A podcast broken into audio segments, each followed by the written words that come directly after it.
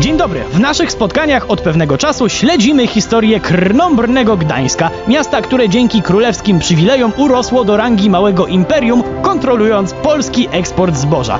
Przyszedł jednak moment, kiedy włodarze miasta musieli wybrać między wiernością koronie, wsparciem jej w wojnie ze Szwedami, a biznesowymi relacjami z przodkami Abby właśnie. Dość szybko uznali, że to drugie jest ważniejsze, a owa decyzja rozpoczęła dość burzliwy okres w dziejach relacji polsko-gdańskich. Czas na ciąg dalszy tego osobliwego dramatu. Przy mikrofonie Wojtek Drewniak, pora na program W Drewniakach przez świat.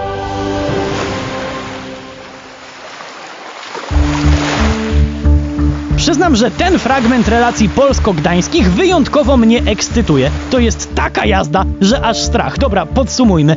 Gdańszczanie nie chcieli pomóc Zygmuntowi Augustowi bić się ze Szwecją, bo godziło to w ich interesy. Nie dali jeść naszym marynarzom, a oprócz tego rozpędzono ekipę, która miała wybudować rezydencję króla, a jak przyjechała komisja, to zaproponowano im łapówkę. Król strasznie się wściekł i powiedział, że jak tak, to zaraz się skończy handlowe Eldorado. Gdańsk stracił swoje potężne prawo do otwierania i zamykania portu, kiedy mu się podoba, a królewskie kontrole miały być od tej pory wyjątkowo wścibskie.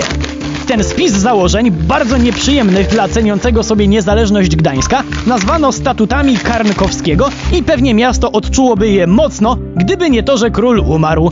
I to nie byle jaki król, bo ostatni z naszych władców z dynastii Jagiellonów i zaczęła się cała zabawa z elekcją nowego władcy, elekcją, czyli wyborem, bo już nie było ciągłości dynastii. Wybrano Henryka Walezego, który po niedługim czasie uciekł, no to wybrano kogo innego, tym razem Stefana Batorego. Proste, a gdzie tam?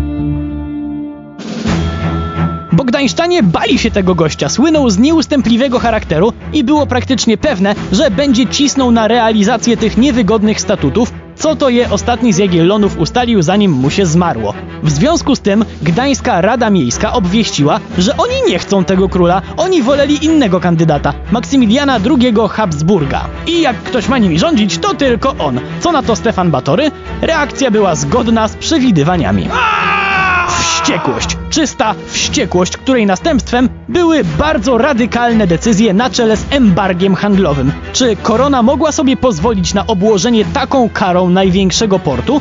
Batory nie był pewny, ale uznał, że warto spróbować i cały ciężar handlu morskiego kazał przerzucić na Elbląg. Doigrali się pazerni gdańszczanie, co?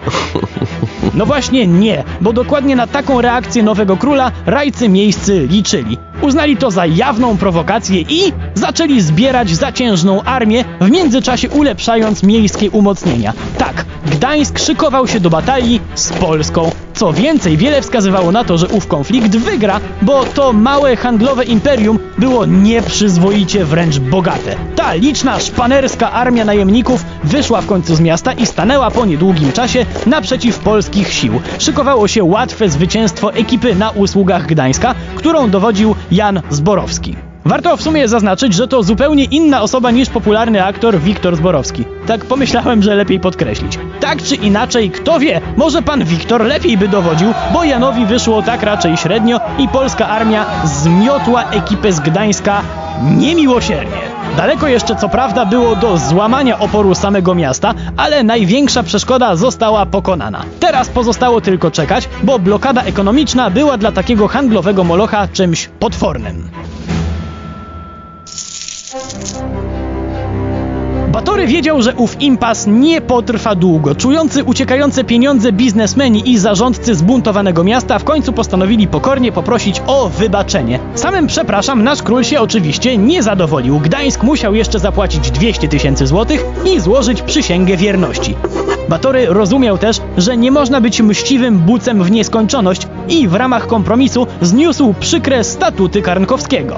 Miasto mogło się dalej rozwijać i pewnie wiele osób pesymistycznie zakładało, że chciwi gdańszczanie znowu za jakiś czas zdradzą koronę, jak poczują dobry biznes. Te osoby na szczęście miało czekać rozczarowanie.